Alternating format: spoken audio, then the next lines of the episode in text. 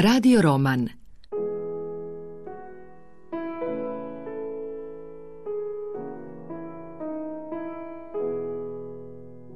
Miljenko Jergović Ruta Tannenbaum.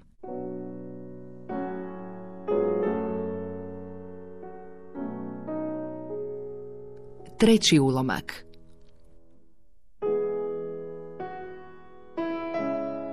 Već nakon pola godine, krajem svibnja 1936.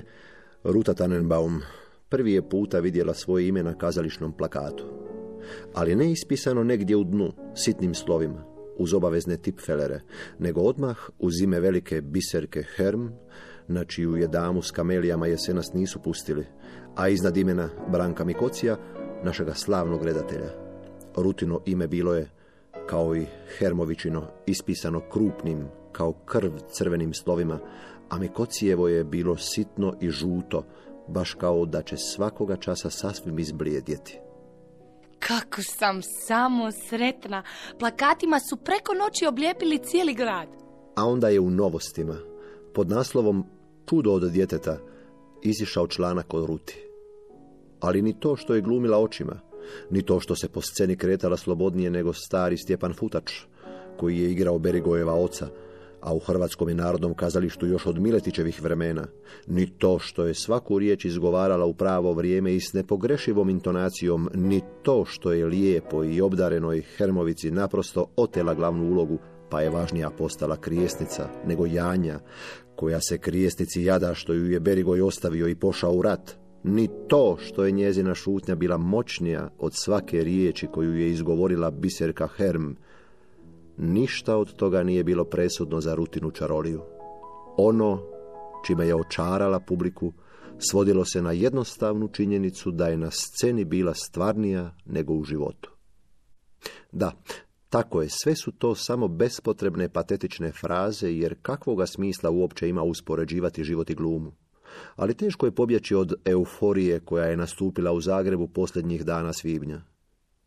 O toj maloj su naprosto svi govorili, tako da se nakon prve reprize već činilo da je Rutu Tannenbaum u pustolovinama hrabrog Berigoja vidio cijeli kulturni Zagreb. Mama Ivka u to je vrijeme gledala svaku rutinu predstavu. Sjedila je u loži nasuprot intendantske, pa bi se katkad i nasmiješila gosponu Branimiru Šenovi a njemu bi bilo neugodno jer mu nisu rekli tko je ta milostivica karakteristične semitske fizionomije i buljavih crnih očiju. Vi je više nećete voditi u kazalište.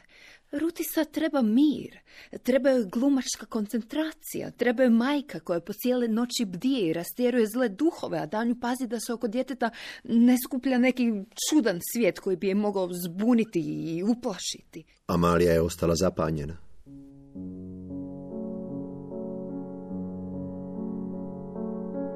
Ivka je osjećala da se malo pomalo nešto primiče Zagrebu. Ne pitajte ju što je to nešto i kakvo je. Je li toliko strašno kao što misli stari tata Abraham? Ili je onakvo kako o tome misle drugi? Mlađi i razumniji ljudi koji nisu toliko vremena provodili u hramu kao tata pa da im se život pretvori u niz okrutnih i krvavih starozavjetnih pretkazanja i proricanja.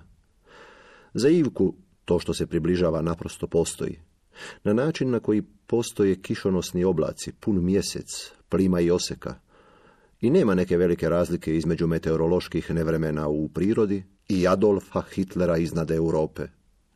On grmi na židove, munje na njih šalje, u Njemačkoj im oduzima imovinu, istjeruje ih s posla i iz njihovih domova. To čini u Njemačkoj, ali zar bi smio i izvan Njemačke? Početkom ljeta 1940. započinje umiranje Abrahama Singera. Mjesecima ranije nije išao dalje od vrta. Ali i do tamo bi se jako zadihao i morao bi se u tih 50 koraka nekoliko puta odmarati. Ivka ga je nekoliko puta obišla. Ili je više nije prepoznavao ili se pravio da je ne prepoznaje. Pohvalio bi joj suknju ili cipele, divio se Ivikinom pariškom šeširiću i raspitivao se jesu li najkvalitetniji damski šeširi u kraljevini još uvijek oni kod Čeha Hlpke u Sarajevu, u ulici kralja Aleksandra, kod one slastičarnice. Ja više neću dolaziti. Ne mogu podnijeti da me otac ne prepoznaje i još da u meni vidi Njemicu. Prostite, madam, moram vas to pitati, premda je možda odveć delikatno. Jeste li bili u prilici da upoznate gospodičnu Evu Brown? Iako me interesira kakva je to žena, kad može biti s takvim muškarcem. Slušam na radio Londonu o gospodični Brown. Čini se da ima nešto vrlo posebno kod vas, Njemica. Sviđaju vam se neurotični nasilnici sitne tjelesne građe. Gospodin Hitler je sitne građe, zar ne? U takvim se barem doima na novinskim fotografijama i u kinožurnalima. Rekao bi da gospodin Hitler nije krupniji od mene. Ali ne bih htio da vas povrijedim, ne, ne, to nipošto ne bih htio.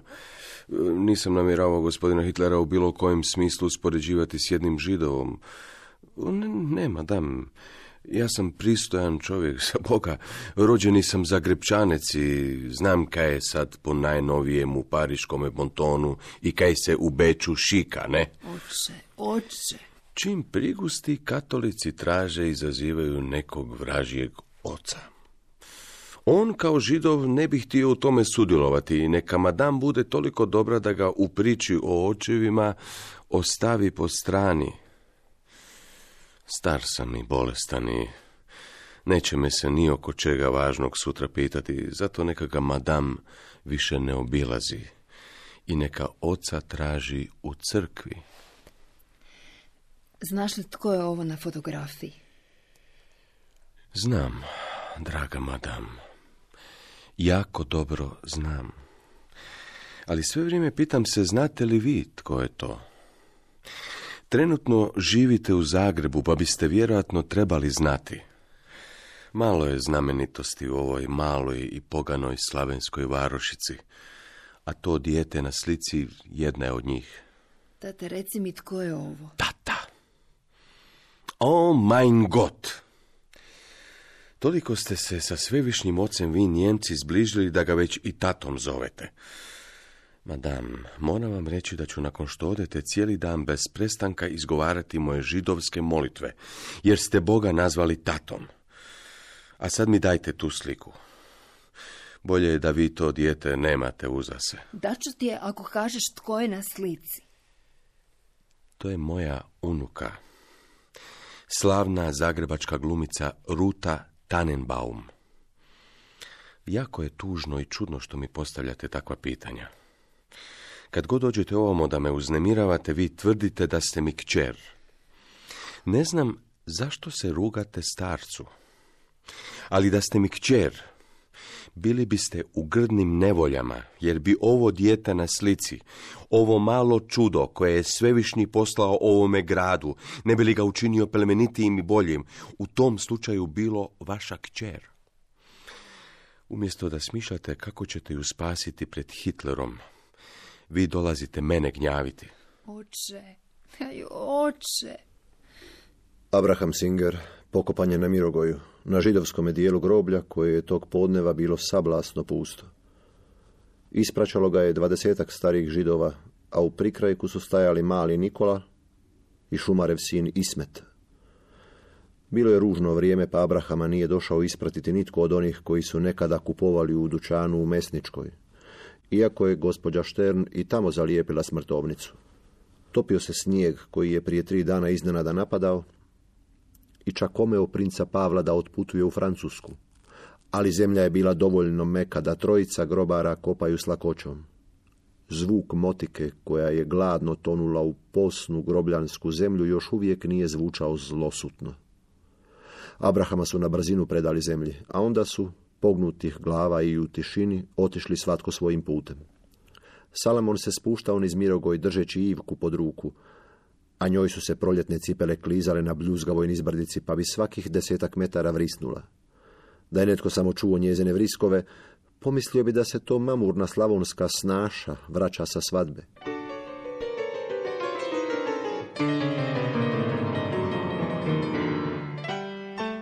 Nad Zagrebom tih je dana svirala laka glazba. Iz radijske postaje u Vlaškoj, ahti vlaško-buličanski utjecaj na hrvatsku sudbinu. U eter su odašiljane vedre note grofice Marice i skurilni bečki lidovi besmrtnoga Franca Lehara. U ritmu kojih je umirovljeni, Austro-ugarski časnički zbor glancao epolete i zlatna puceta na svojim odorama sluteći da se kajmak čalanskoj kraljevini bliži kraj. Novine su dojavile o bombardiranjima Beograda, koja vijest je primljena s ushitom, uzvicima hura i vjerničkom zahvalbom gospi od kamenitih vrata, ali Vlaškovuličanski radio, koji će se ubrzo zvati Krugovalom, nastavljao je s Leharovom glazbom, čime je još jednom dokazano da je nama Hrvatima uljudba uvijek iznad politike, a naročito kada se ruše svjetovi.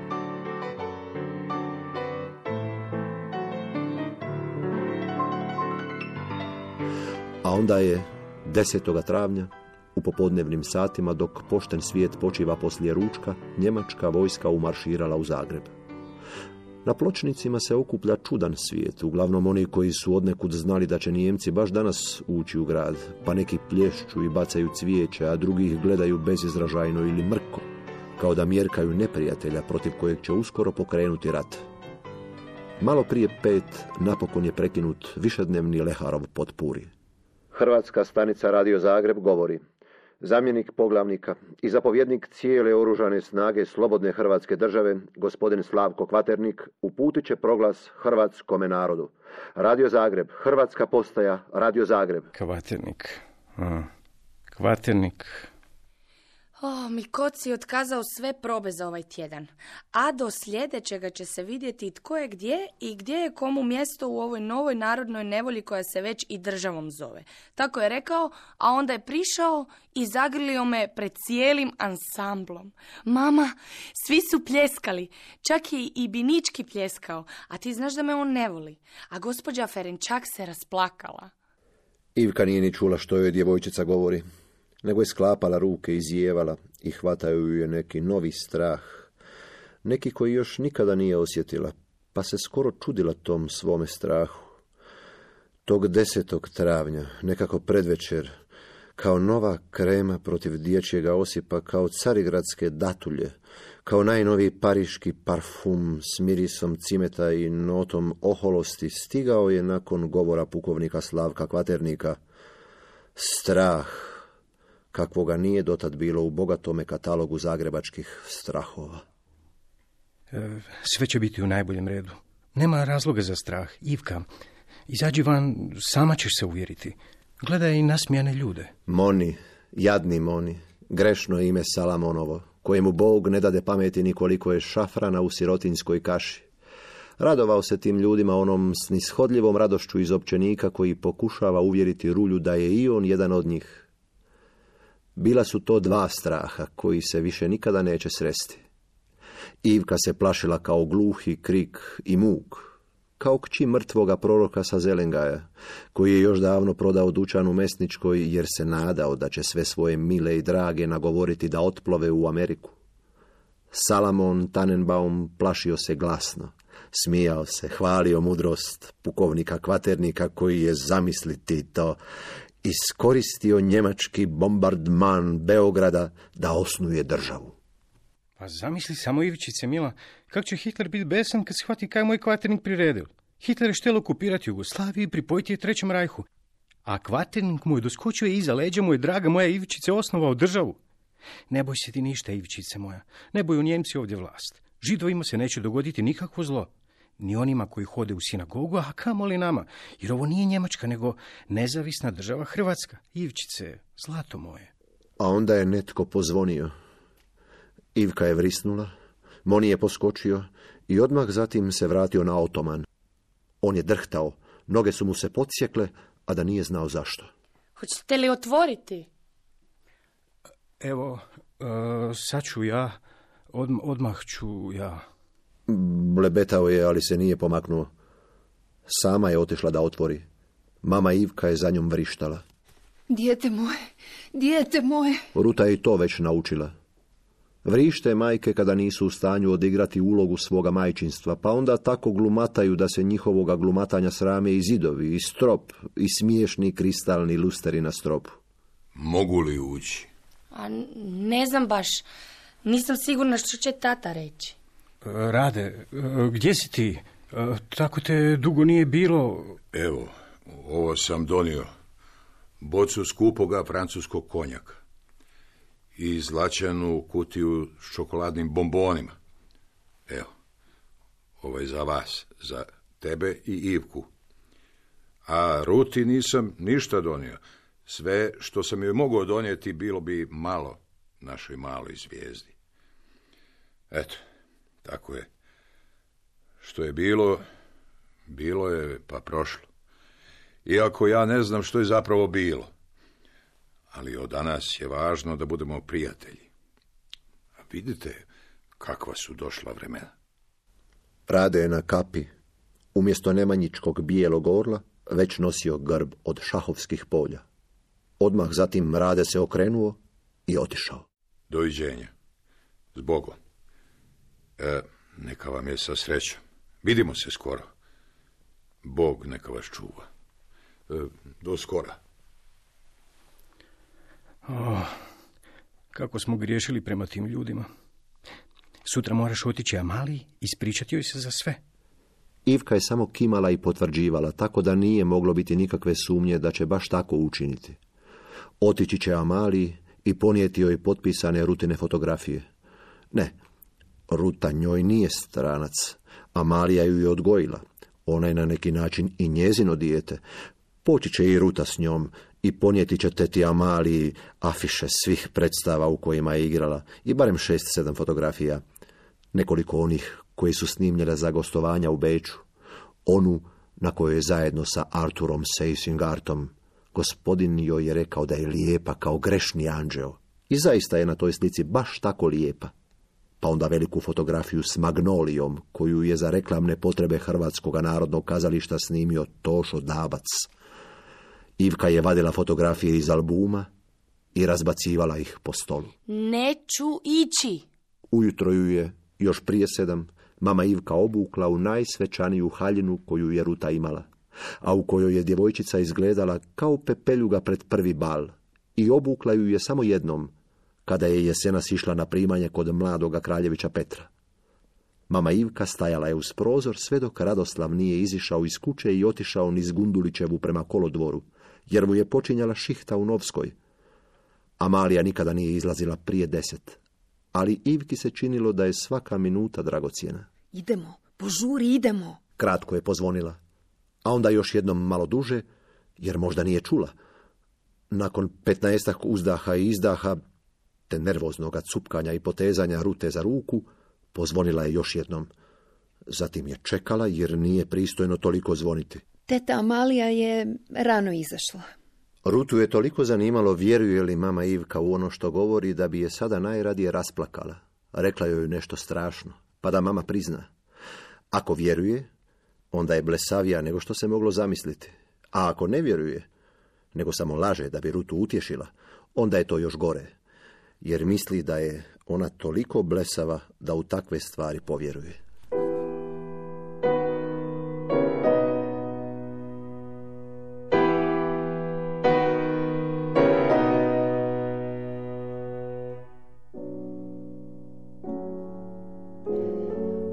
Slušali ste treći ulomak radio romana Ruta Tannenbaum, koji je prema istoimenom dijelu Miljenka Jergovića zaradio priredila Maja Gregel.